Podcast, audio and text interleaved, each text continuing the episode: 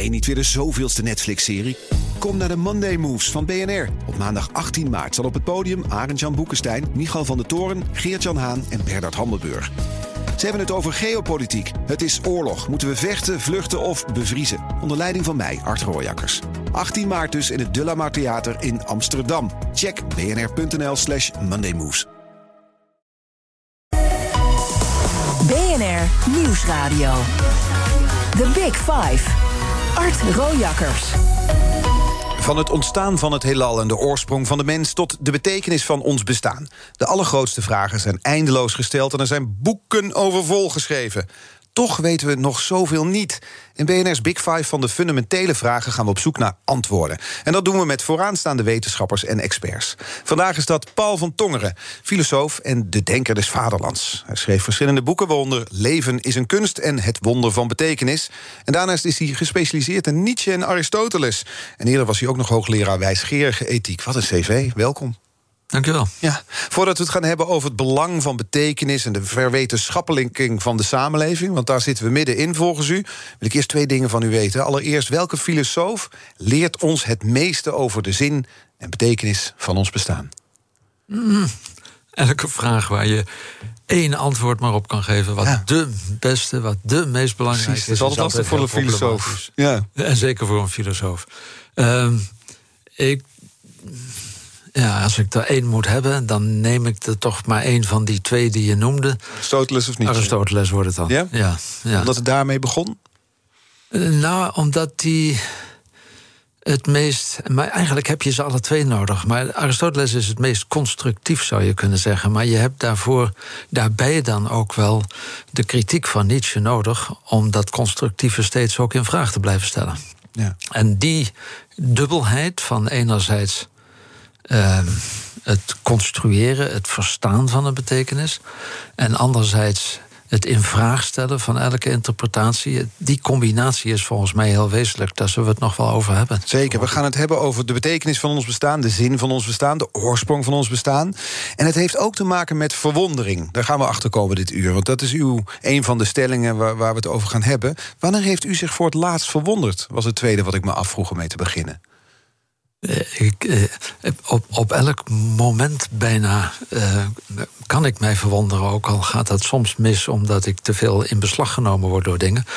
Maar bijvoorbeeld al vandaag, zittend in de trein hier naartoe, de manier waarop je regendruppels op de, op de ruiten van de trein ziet verschijnen en ziet bewegen. Schitterende motieven die daar gevormd worden. Het lijken kunstwerken te zijn. Uh, en dan, dan je verwondert je daarover. Je begint te vragen wat is eigenlijk de verhouding tussen kunst die een kunstenaar maakt en iets kunstigs wat je door de natuur ziet gebeuren.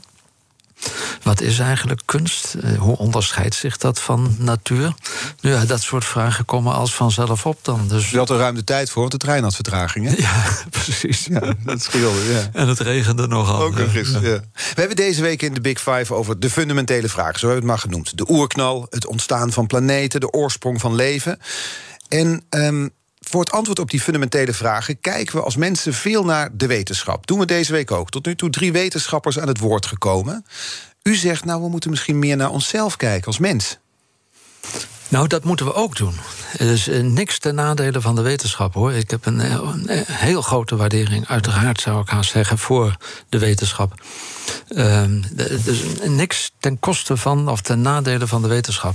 Maar we moeten niet denken dat wetenschap alles kan zeggen over ons bestaan als mens. Er zijn aspecten van het menselijk bestaan die precies niet door de wetenschap gekend kunnen worden. Uiteindelijk is wat de wetenschap doet, is altijd gericht op wat feitelijk vastgesteld kan worden. Op feitelijke gegevenheden, feitelijke relaties, wat geconstateerd, vastgesteld, geregistreerd, gekend kan worden in die zin. Maar behalve dat is er ook nog zoiets als betekenissen die wij ervaren en die niet zozeer vastgesteld kunnen worden, maar waarover we interpretatief met elkaar praten. We zien iets wat betekenisvol is voor ons. En we proberen aan anderen uit te leggen wat we bedoelen met de betekenis die we daar menen te verstaan. Dus als we teruggaan naar bijvoorbeeld die regendruppels op het treinraam, dan kun je daar wetenschappelijk naar kijken en denken: wat is de verhouding tussen een druppel en dat glas. En hoeveel druppels heb je nodig om het hele glas te bedekken, et cetera, et cetera. Precies. Je kunt daar een heleboel interessante dingen over te weten komen. Ook wat, wat de relatie is inderdaad tussen druppel en glas, tussen water en maar glas. Dat is feitelijk. En dat is allemaal feitelijk. We kunnen ook kijken naar de verwondering. Naar hoe mooi het eigenlijk is waar je naar zit te nou, kijken. Bijvoorbeeld als ik denk van, goh, dat is eigenlijk een schitterend patroon wat hier ontstaat. Dat is heel mooi. Dan, dan is die schoonheid daarvan die kan ik niet registreren of vaststellen op een feitelijke manier. Want misschien zit er iemand naast mij of tegenover mij die alleen maar geërgerd is door het feit niks. dat hij zo meteen weer door de regen. Dat, precies, dat soort zaken. Uh, maar, maar ik kan proberen te laten zien aan die ander wat ik meen te zien in de schoonheid van die figuren die daar ontstaan. In de hoop dat ik het hem ook kan laten zien. Of hij kan mij duidelijk maken dat ik me totaal vergis. Maar dan proberen we aan elkaar uit te leggen wat we bedoelen. En dat is iets anders dan het vaststellen van een feitelijkheid. En wat zegt dat over dat waar we het deze week over hebben, over die vragen des levens, over waar komen we eigenlijk vandaan? Wat is de oorsprong van het leven? Wat, wat, wat, wat heeft dat met elkaar te maken? Nou, als ik, als ik dat ons leven uh, interpreteer als ons menselijk leven, ons leven van mensen, dan, dan denk ik dat de vraag naar de oorsprong, als het ware, zelf ook twee kanten heeft. Eén, de kant van waar het begint, het historische begin, het begin in de tijd. Maar anderzijds wat het principe eigenlijk is van menselijk leven. Principe is ook een manier van oorspronkelijkheid, zou je kunnen zeggen. Wat is het? Waar, waar niet zozeer begint in de tijd menselijk leven, dat heeft er wel mee te maken. Maar wat is het beginsel van menselijk leven? En daar zou ik zeggen, het beginsel van menselijk leven, daar waar leven menselijk leven wordt, daar moet je aan betekenis denken. En dat beginsel dus is zin... om betekenis aan dat wat om ons heen te zien is te geven om, om, om betekenissen te zien en betekenissen te interpreteren, betekenis te geven. Hoewel geven is altijd. Het, het gevaar van als we alleen maar over betekenis geven spreken dan doen we alsof wij degene zijn die bepalen wat de betekenis is. Maar ik heb niet bepaald dat die regendruppels een mooi figuur maakten. Die, die spreken mij aan en ik probeer het te interpreteren. Dus het is altijd van twee kanten. Het is een wisselwerking. Betekenis toont zich. En ik moet op een of andere manier daar iets mee. Ik moet dat proberen te verstaan. Ja. En dat is dus de manier van kijken naar bijvoorbeeld de oorsprong van menselijk leven. Wat maakt het menselijk? Dat is waar we het nu over hebben. Die, die andere kant van kijken naar de oorsprong van het leven. Dus die zoektocht, die wetenschappelijke zoektocht. Er wordt geploegd, gezwoegd op zoek naar antwoorden. Wat was het begin van het universum? Uh, de zoektocht naar buitenaards intelligent leven... waar ik gisteren met Daphne Stam planeetonderzoeker over sprak. Zijn het thema's die u interesseren als filosoof? Ja, zeker. Uh, als filosoof, ja, als, als, als, als geïnteresseerde mens. Dus, uh, je, wilt, je wilt zoveel mogelijk leren kennen over je eigen werkelijkheid. Het is vreselijk intrigerend om, om te horen over die miljoenen planeten die er blijkbaar zijn, waar mogelijkerwijs ook intelligent leven zou kunnen ontstaan, of misschien al ontstaan zijn. Dat is intrigerend waar ik dan vervolgens als filosoof over nadenk is... maar wat betekent dat nou voor ons? Wat, wat, we kunnen dat vaststellen, we kunnen dat registreren... maar als ik zeg, dat is interessant... Dan, ik, ik stel tegenwoordig altijd, als ik mijzelf hoor zeggen... hé, hey, dat is interessant, te vragen... wat bedoel ik nou eigenlijk als ik zeg dat is interessant? Dat is eigenlijk heel, we zeggen dat ontzettend vaak. Hè? Containerbegrip geworden. Precies. En, maar als je je afvraagt, wat bedoel je nou precies... dan kom je volgens mij op het spoor van de betekenis. Interessante betekenis, het is belangrijk voor ons. Ik hecht daar waarde aan. Uh, het, is, uh, het is mooi, het is uitdagend. Het zijn allemaal betekenissen. Dat is al die dingen die ik nou noem. Uitdagend, spannend, mooi enzovoort.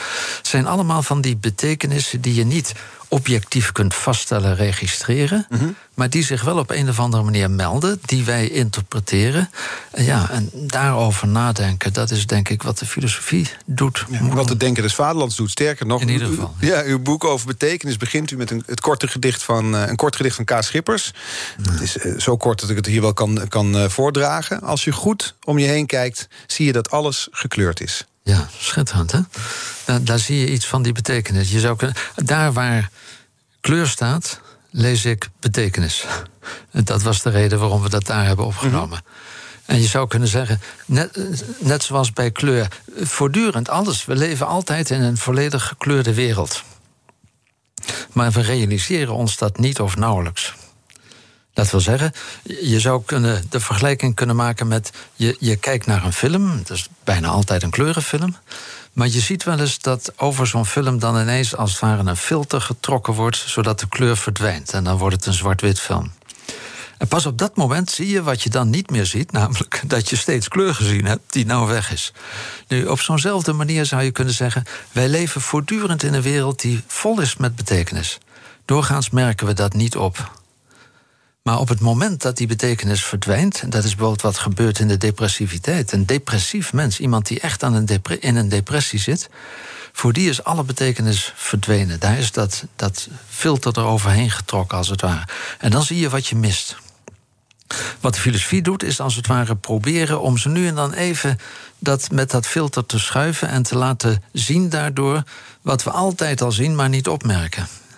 Eh, te kijken met behulp van die verwondering. Want verwondering is precies dat ineens zien wat je eigenlijk altijd al zag, maar nooit opmerkte. Met behulp van die verwondering, het oproepen van die verwondering, het beschrijven van die verwondering, te laten zien dat we inderdaad in een wereld vol betekenis leven. The Big Five. Art Rojakkers.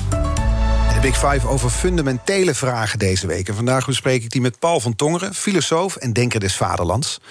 We hebben het over betekenisvol leven en over de zoektocht naar die betekenis, de, de rol van filosofie daarin. Ik wil een andere filosoof met u bespreken, een, een Finse filosoof, Frank Martela. Martela, ja, Martella, denk ik. Die stelt dat de wetenschap de mensheid van zijn voetstuk heeft geduwd. Dus hoe meer we naar de wereld kijken met een wetenschappelijke blik... hoe meer we beseffen dat we helemaal nergens het centrum van zijn. Had ik gisteren met Daphne Stam, planeetonderzoeker, ook over. We, zijn, hè, we dachten ooit, de wereld is het middelpunt van het universum. Dat is niet, we zijn eigenlijk best wel een beetje een saai hoekje van het universum. Een vrij gemiddelde planeet naast een vrij gemiddelde ster, de zon. Stelt allemaal eigenlijk niet zoveel voor. Kunt u zich vinden in die bewering van die Finse collega van u? Ja en nee. Uh, want tegelijkertijd is precies die opmerking, die observatie, dat we niet het centrum zijn, is een observatie die ons als observator vooronderstelt. Dus we maken ons in zekere zin weer het centrum op het moment dat we zeggen dat we niet het centrum zijn. Want die observatie als zodanig ja? stelt helemaal niks voor als die niet gedaan wordt door iemand die daardoor geraakt wordt. Ja. Dus het is omdat wij dat zeggen en omdat het ons raakt, omdat dat ons op een of andere manier irriteert misschien. Of, of, of het doet ons inzien hoe nietig we zijn, hoe klein we nou zijn. Ja, zo, maar het is dat inzicht of dat wat het voor ons betekent. Wat de reden is dat we die uitspraak doen. Dat is de reden waarom we die uitspraak intrigerend vinden het is natuurlijk ook intrigerend omdat we eeuwenlang wel dachten dat we het centrum van alles waren. Natuurlijk, het contrast met hoe we anders eerder over onszelf gedacht hebben. Maar wat ik vooral wil opmerken is dat de stelling dat we niet het centrum zijn, vooronderstelt ons in zekere zin als het centrum. Dat wil zeggen, het is vanuit ons perspectief dat dat een betekenisvolle uitspraak is. Mhm. Want wat zou de betekenis daarvan zijn, los van ons, die daardoor aangesproken worden? Dit is een mooi voorbeeld eigenlijk van wat ik bedoel met die betekenis. Hè? Dus zo'n uitspraak. De mens is niet het centrum of van zijn voetstuk, van zijn centrale rol als het ware verdreven. Dat, dat, dat is een uitspraak waarvan we zeggen dat is interessant of dat is intrigerend. Maar wat is het intrigerende ervan? Dat het ons iets te zeggen heeft, dat het iets met ons doet. Met andere woorden, we plaatsen ons weer in dat centrum. We kunnen niet anders als mensen. We kunnen niet anders. het is diep menselijk. Misschien past dat ook wel bij de kettingvraag die aan u gesteld is door Daphne Stam. Ik noemde er al de planeetonderzoeker aan de TU Delft. Ze, ze wilde dit van u weten. Wat zouden nou de effecten op de samenleving zijn als het bekend zou worden, dus algemeen bekend, hè, niet, niet bij geheime diensten, dat er een intelligent, dat er intelligent leven op een planeet redelijk in de buurt is, waarmee je zou kunnen communiceren? Wat zou dat met onze samenleving doen? En misschien nog een andere vraag. Wat zou het met de samenleving doen als eigenlijk blijkt dat we inderdaad helemaal alleen zijn? Het zijn twee vragen. Ja, een, een mooie vraag, intrigerende vragen. Maar om daarop te antwoorden moet ik een klein omweggetje maken. Want die betekenis waar het voor, voor mij steeds om gaat, volgens mij steeds om gaat, is iets wat we niet kunnen vaststellen. Dat was, die is per definitie onzeker. We kunnen alleen maar interpreteren. We kunnen menen te verstaan en proberen aan anderen uit te leggen wat we bedoelen. En ons confronteren met andere interpretaties, andere betekenisgevingen. Die is altijd onzeker. Daarom hoort bij die centrale rol van de betekenis hoort communicatie. Want wat we doen om die onzekerheid in zekere zin hanteerbaar te maken, is het aan anderen uitleggen en door anderen uitgelegd krijgen van betekenissen. Dus aan betekenis, aan de centrale rol van betekenis, zit vast het grote belang van communicatie. Die communicatie moet aan twee eisen voldoen. Ik ga u even onderbreken, want Ja? ik probeer het concreet te maken... als ik dan weer terugga naar dat treinraam waar we het over hadden... waar, waar je over begon, die, die, die, die regendruppels. Die communicatie vindt nu plaats zodat u er nu over vertelt. Maar het is niet dat u in de treincoupé tegen anderen zegt... kijk eens wat mooi, toch?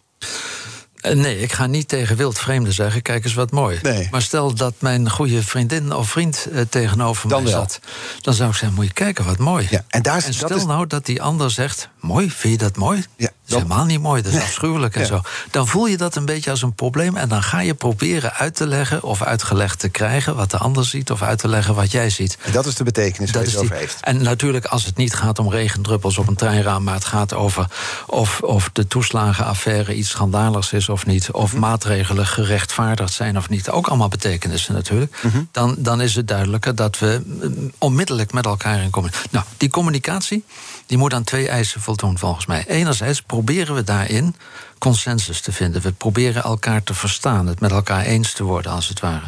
Tegelijkertijd, ook al zijn we het met elkaar eens, de onzekerheid, van, de principiële onzekerheid van die betekenis blijft staan. Dus we moeten altijd ruimte houden voor dissensus, voor oneenigheid. Die twee dingen. Ja. Nu. En dan, van daaruit kom ik op De vraag van Daphne Stam. Ja, het lijkt een lange omweg, maar volgens mij is die daarbij nodig. Je, eh, omdat we die twee dingen nodig hebben, zoeken naar consensus en open laten, open blijven voor dissensus, zijn er ook twee gevaren. We kunnen ons opsluiten in een consensus, Mhm. of we kunnen de dissensus als het ware absoluut maken. Volgens mij zien we dat eerste veel gebeuren. Je ziet mensen in zien we- informatiebubbels elkaar opzoeken... en het ontzettend met elkaar eens zijn. Bijvoorbeeld Precies. over coronamaatregelen. En een ander effect va- daarvan is uiteindelijk de oorlog, volgens mij. Wat is de oorlog? Dat is het absoluut stellen van mijn interpretatie. Wat ik belangrijk vind, dat moet de ander ook belangrijk vinden. En ik dwing hem daartoe. En vandaar kom ik op het antwoord op die vraag van Daphne Schippers. Wat zouden wij doen Daphne Stam, ja. als... oh, sorry, da, da- ja, de voornaam Ja. verleidt mij tot een andere achternaam. Ehm, wat zouden wij doen als we zouden ontdekken dat er andere planeten zijn waarop, laten we maar meteen zeggen, intelligent leven bestaat? Het grote gevaar is volgens mij dat het op de eerste plaats oorlog zal zijn. Dat wij onze interpretatie van wat werkelijkheid is, wat betekenisvol is enzovoort, opleggen aan de ander. Dat lijkt mij het grote gevaar. De uitdaging, de positieve uitdaging die erin zit, is kijken of je met wezens die ook intelligent zijn, wat intelligent ook mogen betekenen, dat moeten we dan ook allemaal nog openlaten. Eh, de grote uitdaging zou zijn om met mensen die wezens, moet ik zeggen, die radicaal anders zijn, maar toch iets als intelligentie hebben, dat wil zeggen iets waarmee wij kunnen communiceren, om te kijken wat dat ons aan nieuwe inzichten zou kunnen opleveren. Dus het is een, een gigantische uitdaging en een schitterende uitdaging om met mensen die radicaal anders ontstaan zijn, ontwikkeld zijn, eh, gevormd zijn enzovoort, toch te kijken om te, te, te leren zien wat zij zien aan betekenis. Zonder dat in oorlog te laten uitlopen. Precies, zonder dat in oorlog te laten uitlopen. En Dus- wat nou, want dat was de tweede vraag van Daphne Stam. Wat nou als blijkt dat we inderdaad, er komt een wetenschappelijk bewijs... we zijn alleen. Dat hele grote universum is op ons na onbewoond. ja. Zou dat met ons doen? Dat zou ons nog meer, denk ik, moeten eh, wijzen op de noodzaak van die twee aspecten die ik noemde van de communicatie: het zoeken van consensus, het zoeken van gemeenschap, een gemeenschappelijk gesprek proberen te ontwikkelen, waarin we altijd ruimte openhouden voor oneenigheid, omdat datgene waarover we spreken, en nogmaals, waarover we spreken is de betekenis, en de betekenis is het beginsel en het belangrijkste, het, het, het meest menselijke van menselijk leven, volgens mij. Dat blijft onzeker en dus moeten we altijd die ruimte voor oneenigheid openhouden. Die, die, die zoektocht naar buitenaards leven... of die zoektocht buiten ons planeet... naar überhaupt naar andere planeten waar iets mogelijk zou kunnen zijn... dat intrigeert ons als mensen, die, die, die zoektocht. Is er iets meer dan wij? Is daar een filosofische verklaring voor? Nou ja, ik denk dat het te maken heeft met die. Dus eh, opnieuw, kennis van feiten, die, die, die gaat langs, die gaat steeds verder. We ontdekken steeds meer. En datgene wat we hebben leren kennen, dat staat vast. Altijd een beetje relatief, want dat kan weer met nieuwe inzichten verrijkt worden enzovoort. Maar die kennis bouwt op. Ten aanzien van die betekenis is de onzekerheid veel wezenlijker verbonden met wat we interpreteren, met wat we menen te, te, te zien. En dus is ook de uitdaging van iemand die het totaal anders ziet veel groter.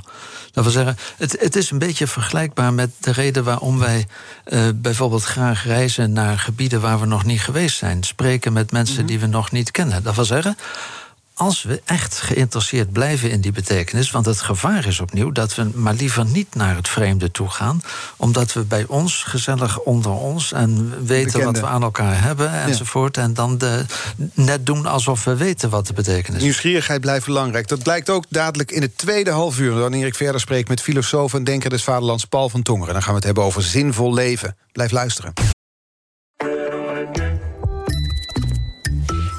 Het Eneco Klimaatreport van deze week komt uit Amsterdam. Ik ben Pascal en ik sta hier met de oprichter van Wikkelhuis op de werkplaats. Oep, wat zie ik hier? Ja, je ziet allemaal huisjes. En welke rol speelt energie-efficiëntie in jullie ontwerp- en bouwproces? We bouwen alleen maar met hernieuwbare materialen. Maar het leukste is dat we eigenlijk uh, zonne-energie gebruiken voor onze elektriciteit. We hebben duizend zonnepanelen op ons dak van de werkplaats. Duizend zonnepanelen, dat zijn er een hoop. Ik kan me voorstellen dat er veel stroom vanaf komt. Ja, er komt een enorme bak met stroom uit. En soms in de zomer is dat ook te veel. En daarom werken we samen met uh, Eneco, met het uh, opwek optimaal systeem. En wat doet dat systeem? Een soort dimmer. Dat als er te veel stroom is, dat je dat zeg maar wat terug reguleert, zodat er geen netcongestie ontstaat. Want dan zou alles vastlopen. Uh, juist de balans op het energienetwerk. Ja, precies. En zo werkt Wikkelhuis samen met Eneco aan klimaatambities. Is het ook iets voor jouw bedrijf? Check dan eneco.nl slash klimaatambities. BNR Nieuwsradio. The Big Five. Art Rojakkers. Welkom bij Tweede Half Uur. Eerder deze week sprak ik met planeetonderzoeker Daphne Stam... over het wel of niet bestaan van buitenaards leven. Terug te luisteren via de BNR-app. Vandaag de gast Paul van Tongeren, filosoof en denker des vaderlands. En het komende half uur wil ik in ieder geval nog twee onderwerpen met u bespreken. Namelijk waarom we niet altijd voldoen aan onze morele plichten als mens. En ook over de vraag wat nou eigenlijk een zinvol leven is. Want het heeft misschien wel te maken met die vraag naar de oorsprong van het menselijk leven. Dus laten we met dat laatste beginnen. Want filosofische, religieuze stromingen die houden zich al honderden, duizenden jaren bezig met zingevingsvragen, zoals dat dan heet. Het is voor ons belangrijk hè, voor mensen om een zinvol leven te leiden. Ja. Waar zit hem dat in? Uh, waar zit hem dat in? Uh, wij, zijn, ik, opnieuw, het heeft te maken met die notie van betekenis, denk ik. Uh, op een of andere manier spreekt de werkelijkheid ons aan. Op een manier die vragen oproept. Waarom doen we wat we doen? Waarom zijn we hier? Waarom hebben we het hier over? Waarom leven we überhaupt? Op het moment dat alle betekenis wegvalt, wordt die vraag de enige die nog overblijft. Waarom ben ik daar eigenlijk? En dan vooral in de gedaante van, ja, het heeft geen zin, dus nou, de zelfmoord of wat voor ellendige uh, consequenties dan ook. Dat, dat wij aangesproken worden, dat verklaart waarom wij die vragen stellen. Wat betekent het? We worden aangesproken door betekenis en we vragen ons af, maar wat is dat dan? Wat is dan die betekenis? Wat, waarom Waarom ik denk ben ik dat, hier? Ik denk dat dieren zich niet afvragen waarom ze er zijn. Nee. Ik was laatst nog een artist en keek naar stokstaartjes.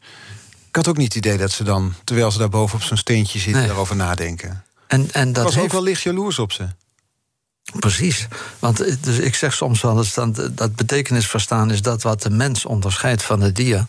En dan zijn er soms mensen die zeggen: Nou ja, maar dieren kunnen toch ook enzovoort. Ik: Wat mij betreft is het goed hoor, als dieren dat ook kunnen. Maar of ze er nou gelukkig van worden, dat is maar de vraag. Tampie voor de dieren, des te erger zou je kunnen zeggen. Want met dat betekenis verstaan komt er ook een heleboel ongeluk natuurlijk.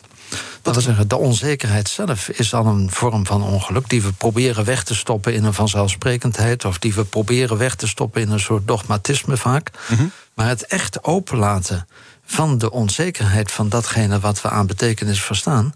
Dat is, dat is niet gemakkelijk. Want als we die vraag bekijken, waarom leven we eigenlijk? Dat heeft te maken met zinvol leven. Als je die wetenschappelijk onderzoekt, dan kun je uitkomen op ja, een, een, factor toeval. Er is evolutie ontstaan, dat heeft nog eenmaal tot ons geleid. Ergens in een uithoek van het universum.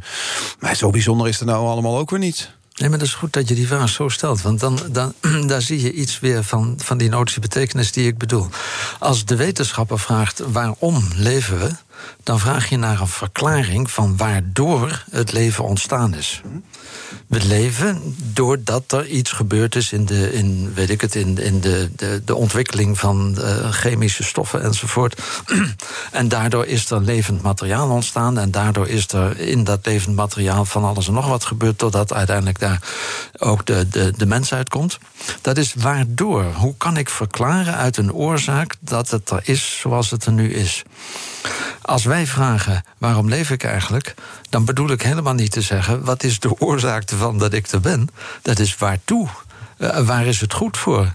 En dat verwijst niet naar een oorzaak die achter mij ligt, maar naar een doel, naar een betekenis. Dus. Is daar een antwoord op? Waar is het goed voor? Waar is het goed voor dat we leven of dat nou, we zinvol leven? ik denk steeds meer eerlijk gezegd dat die, die vraag naar wat de zin van het leven is, wat het doel van het leven is, mensen het gevaar loopt van meet af aan eigenlijk uh, uh, in, een, in een soort dwaalspoor te komen. Doordat die suggereert alsof er één uiteindelijke, één laatste, één ultieme, één absolute zin zou zijn. Ik denk eerder dat we zouden moeten. Uh, het, het zouden moeten opvatten op deze manier: dat precies het leven in het besef van al die betekenis die voortdurend door ons verstaan wordt, dat dat de betekenis van het leven. Het betekenisvol leven is niet de absolute zin ergens gevonden hebben, maar is te midden van betekenis leven en het betekeniskarakter van menselijk leven inderdaad ook recht doen. Dat we zeggen, we kunnen ons reduceren tot dieren. We kunnen ons reduceren door dieren, door alles wat van, de notie, van, van, van betekenis is, als het ware, weg te verklaren. Of in een dogmatische interpretatie vast te zetten, zodat het niet meer die onzekerheid heeft die wezenlijk is voor de betekenis.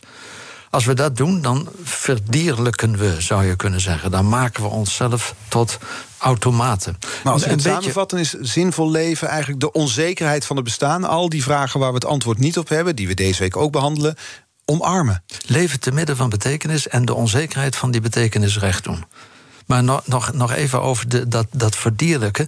Ik denk dat het, het, jezelf opsluiten in een bubbel een voorbeeld daarvan is. Jezelf opsluiten in een bubbel is als het ware het dogmatisch vastzetten van de betekenis. Geen ander geluid, geen andere interpretatie meer toelaten. Is dat iets, kunt u dat concreet maken, wat u nu ziet bijvoorbeeld in de maatschappij? Nou ja, dus we hebben het in de, in de hele coronaperiode heel duidelijk gezien. Hoe, hoe posities tegenover elkaar komen te staan die niet naar elkaar luisteren. Mensen die denken dat één groot complot is, de vaccinaties niet werken. En mensen maar, die alleen maar in de vaccinaties geloven als uitweg uit. En ook alleen nog maar binnen die bubbel. En wij allemaal zijn, zijn bedreigd door dat gevaar van opsluiten in de bubbel. Dus ook als je een verstandige kant leest, ja, dan dat is ook een zekere bubbel. En je moet echt moeite doen om ook columnisten te lezen waar je niet van houdt. Je moet echt moeite doen om ook te luisteren naar stemmen waar je het niet mee eens bent enzovoort.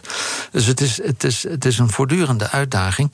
Maar die manier van je opsluiten in een bubbel en, en je opsluiten in een massa bijvoorbeeld. De massa, wat we nou weer hebben gezien met de gewelddadigheden rond de voetbalstadions.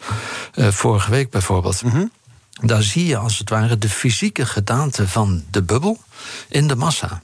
Dat is ook een manier om. Fysieke gedaante van de bubbel in de massa. Dus je ziet daar een groep mannen, zijn het in dit geval bij het voetballen, die, die, andere mannen te lijf gaan.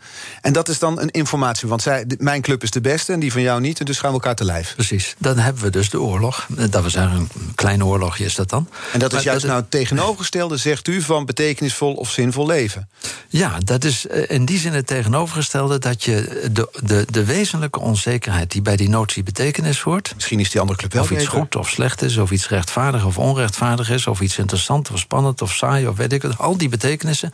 Als je niet meer de onzekerheid daarvan toelaat, maar verabsoluteerd, verdogmatiseerd door alleen nog maar te luisteren naar wie het met je eens is, door alleen nog maar uh, dogmatisch jouw positie naar voren te brengen, uh, dan, dan ontmenselijk je in zekere zin. En dan is een of andere vorm van oorlog het enige mogelijke effect nog, denk ik. Dus coronaprotesten, we hebben ze in heel veel steden gezien. In Amsterdam en Den Haag, overal. Mensen die zeggen, dit gaat de verkeerde kant op. We willen hier paal en perk aan stellen. Dat, dat, heeft daar ook, dat raakt daar ook aan? Ik denk dat die protesten soms het karakter hadden... inderdaad eerder van de oorlog, zoals ik het begrip oorlog nu gebruik...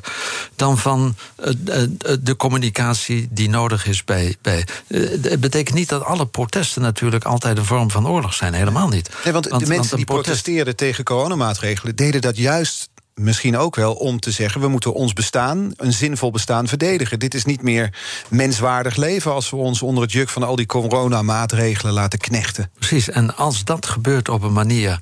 dat je probeert jouw interpretatie van de betekenis van maatregelen... duidelijk te maken aan een ander... maar daar hoort bij de ander toelaat om jou duidelijk te maken waarom die een andere opvatting, een andere interpretatie heeft. Als het dus een vorm van communicatie is, van gesprek, van uitwisseling is enzovoort, dan realiseren we onze menselijkheid. Daar waar we onze positie dogmatiseren op een of andere manier. en de oorlog het uiteindelijke resultaat daarvan is. een of andere soort van oorlog. dan ontmenselijken we volgens mij. En, dan doen we, en dat, dus het principe daarvan, de oorsprong of het beginsel daarvan. zit hem in die notie van betekenis. Wij zijn betekeniswezens. en aan betekenis zit die onzekerheid vast. En wij kunnen dus niet anders, als we mens willen zijn. om met elkaar betekenissen uit te wisselen. en dus. Met elkaar te blijven spreken ook, te blijven communiceren. Ja. Maar dan leidde u voor het laatst een zinloze dag, zinloos leven, zinloos moment? Kan ik me niet herinneren, eerlijk gezegd. Nee. Nee. Dus, nou ja, misschien ook omdat ik dankzij deze, deze uitdagende functie van Denker des Vaderlands nu zo verschrikkelijk veel interessante mensen ontmoet en interessante uh, uh, uitdagingen krijg in, in, in de vorm van vragen en bezoeken enzovoort. Eh, dat het wel heel moeilijk is om, om niet voortdurend op die notie van betekenis gewezen te worden. Ja, nou, maar ik kan wel eens thuis op de bank liggen na bijvoorbeeld een, een, een indrukwekkend gesprek bij de Big Five. En dan moet ik bijkomen en dan uh, ga ik eindeloos liggen scrollen door mijn social media. Dat is weinig zinvol allemaal kan ik ook weinig betekenis aan geven. Maar ik heb het dan wel even nodig, blijven. Misschien heb je dan te veel vrije tijd als je dat soort dingen gaat doen. Nou, zou dat het zijn? Als, als je in, in, in die richting iets zoekt, dan zou ik zeggen... ja, ik heb ook een tijdje naar voetballen zitten kijken. Dat is ook... Totaal zinloos. Zometeen praat ik verder met Paul van Tongeren, de Denker des Vaderlands. Eerst naar Ivan Verrips, de Denker des BNR's, zou ik zeggen? weet het niet. Nou, in ieder geval Ivan Verrips om 11 uur BNR breekt.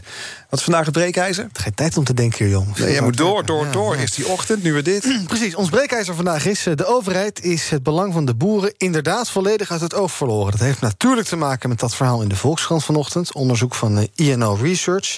Waaruit blijkt dat uh, Nederlandse veeboeren... het vertrouwen in de overheid totaal zijn kwijtgeraakt. In nou ja, de Rijksoverheid, maar ook in het RIVM. Ook in hun eigen ministerie, ministerie van Landbouw... in de demissionair minister die daar zit. Allemaal kunnen ze niet op heel veel steun rekenen. Ehm, bovendien zeggen die boeren, het CDA, dat is onze partij niet meer. Het is inmiddels BBB geworden. Mhm. Die boeren hebben het gevoel dat ze al decennia doen wat eh, Den Haag van ze vraagt... maar dat het nooit genoeg is. Uh, bemoeizocht, onkunde zijn termen die die boeren laten vallen.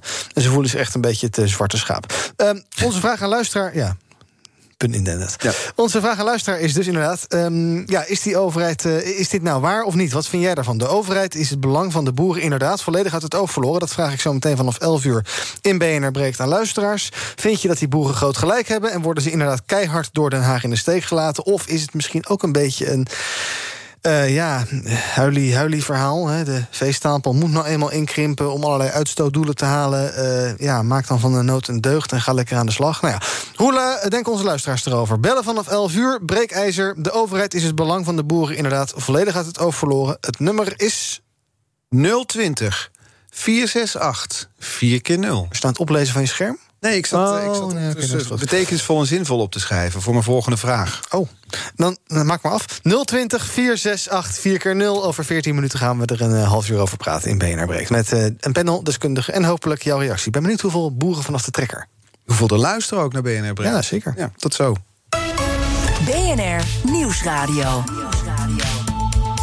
The Big Five. Art Rojakkers. Je luistert naar BNR's Big Five van de fundamentele vragen. Morgen praat ik nog met archeoloog Wil Roebroeks over de evolutie van de mens. En vandaag de gast Paul van Tongeren, filosoof en denker des vaderlands. Ik schreef op betekenisvol en zinvol. Want daar hebben we het over gehad. Die twee manieren van kijken naar het leven. Betekenisvol leven, zinvol leven. Er is ook nog zoiets als ja, een moreel juist leven proberen te leiden. Het goede proberen te doen. ik las een interview waarin u vertelde over een Syrische vluchteling... die u in huis heeft uh, genomen. Is dat iets waarop u als mens, niet als filosoof, aan die morele plicht probeert te voldoen? Ja, ik zou ten eerste het, het morele leven niet eh, willen zien als iets anders dan betekenisvol leven of zinvol leven. Het is hetzelfde. Uiteindelijk, eh, een moreel leven betekent een goed leven. En een goed leven is iets wat je herkent als dat goede, dat moreel goede, is zelf een heel centrale betekenis in dat netwerk van betekenissen waar we in leven, denk ik. En, en ja, die ervaring met die vluchtelingen is een, is een interessant een heel sterk voorbeeld, zou je kunnen zeggen, van wat ik steeds probeerde te zeggen: dat betekenis ons aanspreekt op een of andere manier. Dat de werkelijkheid ons aanspreekt in termen van betekenis en dat we die moeten interpreteren, dat we daar iets mee moeten. Want wat, wat er gebeurde, is de, de, de ironie van het verhaal is dat ik een keer een artikeltje had geschreven onder de titel Waarom ik geen vluchtelingen in huis neem. Daar was een discussie over, dat weten we allemaal. En, en ik voelde me van de ene kant aangesproken, maar ik meende redenen te hebben om dat niet te doen, omdat het allemaal heel ingewikkeld zou worden met de huiselijke situatie enzovoort.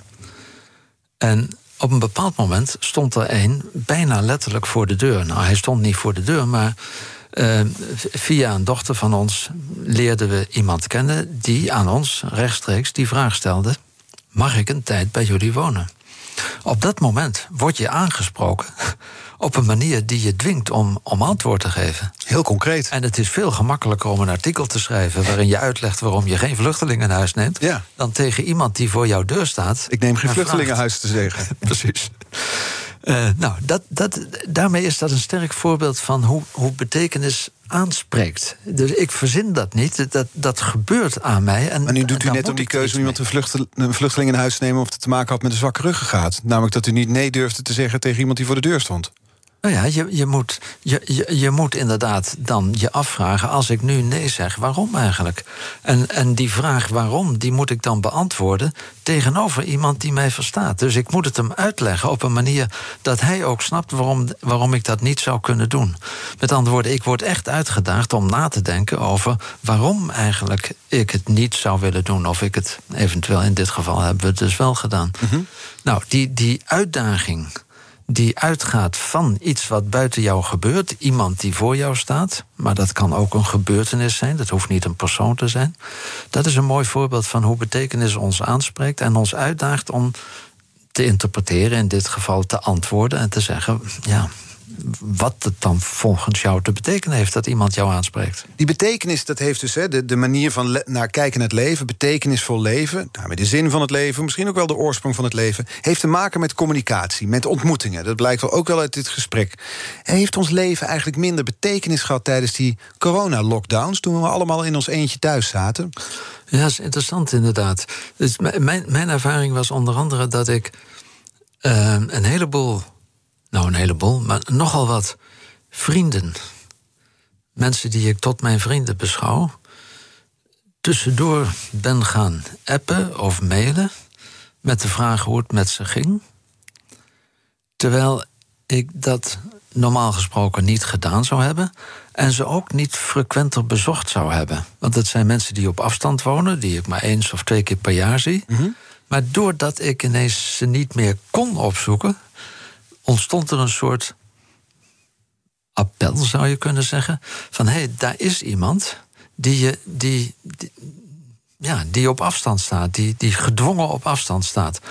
En het, het werkte voor mij zo dat ik als het ware het contact ging zoeken. En daarmee lijkt het een beetje op wat ik eerder zei over die, die kleurenfilm... waar ineens dat filter overheen gaat van zwart-wit. Dus wij leven in een in een gezelschap van alle mogelijke vrienden dichtbij en ver weg enzovoort. En we hebben onze manier van daarmee omgaan. Maar ineens op het moment dat daar dat filter overheen gaat, of in dit geval de beperkingen waardoor we ze niet kunnen opzoeken, zie je ineens wat je normaal gesproken hebt, door het niet meer te hebben. Dus we realiseerden ons de waarde, denk ik, van vriendschap, de waarde van elkaar aanraken ook, de waarde van allerlei soorten van contact, veel sterker, doordat die even geblokkeerd was. En omdat het uiteindelijk, wel in een geschiedenis van de mensenleven is anderhalf jaar toch maar een beetje, omdat het uiteindelijk een relatief korte tijd was, kunnen we daar heel goed overheen. Maar je ziet. ligt aan hoe oud je bent natuurlijk. Als puber duurt het heel lang, anderhalf jaar. Ja, wel, het, het, het, ook voor oudere mensen heeft het best lang geduurd, denk ik. En is het dan nu zo dat u die vrienden die u uh, niet kon zien... nu veel vaker opzoekt? Dus nee. heeft het dan een blijvend effect? Nee, want het gaat er niet om om ze, om ze vaker op te zoeken... maar je wilt op een of andere manier dat besef van ja. die vriendschap hand, uh, koesteren.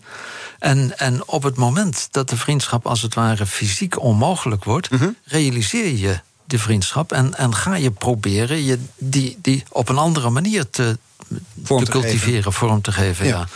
Uh, dat betekent niet dat je ze per se daarna verder vaker moet opzoeken. Maar op, op het moment dat die mogelijkheid er is, dat is de vanzelfsprekendheid, zou je kunnen zeggen, waarin we doorgaans leven, hebben we het niet nodig om uitdrukkelijk daar dingen voor, voor te ondernemen. Maar het is eigenlijk heel goed dat zo nu en dan dat filter er even overheen trekt, omdat we dan ineens ons realiseren wat we altijd al hebben, maar doorgaans niet zien. Dat is ook trouwens wat ik bedoelde met die notie wonder in die titel, het wonder van betekenis. Wonder verwijst niet naar een of andere bovennatuurlijke gebeurtenissen. Wonder verwijst naar verwondering. En wat is verwondering? Dat is volgens mij ineens opmerken wat je altijd al ziet, maar doorgaans niet opmerkt. En zo merkte ik de waarde van de vriendschap op op het moment dat die even onmogelijk was. Ja, dus het alledaagse krijgt meer zin? Precies. Morgen is Wil Roebroeks mijn gast, een van de meest invloedrijke archeologen van Nederland. Ook bezig met nou, fundamentele vragen. Dat waar wij als mensen archeologisch gezien onze sporen hebben achtergelaten. Uh, wat zou u van hem willen weten in het kader van de kettingvraag? Ja, archeologie gaat, gaat denk ik uiteindelijk vooral, of misschien zelfs uitsluitend, over de geschiedenis van de mensheid. Over de geschiedenis van de werkelijkheid, voor zover de mensheid daarin een rol speelt. En waar, waar ik heel erg geïnteresseerd in zou zijn, is om meer te horen over het moment waarop eh, in die geschiedenis zoiets als taal ontstaat. Taal die nodig is voor de communicatie. En iets waar we het helaas helemaal niet over gehad hebben: kunst. Want ik denk dat behalve filosofie uh, ook de kunst een ongelooflijk belangrijke rol speelt in dit naar voren halen van betekenis. En, en ik zou vermoeden vanuit mijn manier van denken over betekenis, dat kunstuitingen en taaluitingen ongeveer gelijk oorspronkelijk zouden zijn. En ik zou benieuwd zijn om van hem te horen of dat inderdaad het geval is. We gaan het hem uh, morgen voorleggen. Dus Wil Roebroeks, archeoloog die onze week van de fundamentele vragen komt afsluiten. Waarin wetenschappers aan het woord waren tot nu toe. En vandaag dus de Denker des Vaderlands, filosoof Paul van Tonger. Ik wil u danken voor uw komst vandaag en de woorden die we over de fundamentele vragen hebben kunnen uitwisselen. Alle afleveringen van BNR's Big Five zijn terug te luisteren. De podcast is te vinden in de BNR-app en op bnr.nl. Nu op deze zender Iwan Verrips, die het gaat hebben over boeren in BNR Breekt. Tot morgen. Je hebt aardig wat vermogen opgebouwd. En daar zit je dan, met je ton op de bank. Wel een beetje saai, hè? Wil jij, als belegger, onderdeel zijn van het verleden of van de toekomst? Bridgefund is een slimme fintech die een brug slaat tussen de financiële behoeften van ondernemers en van beleggers. Dus wie belegt bij Bridgefund krijgt niet alleen een mooie vaste rente, maar brengt ook ondernemers in beweging. Echt waar. Met die ton kan je zoveel betere dingen doen. Bridgefund. Make money smile.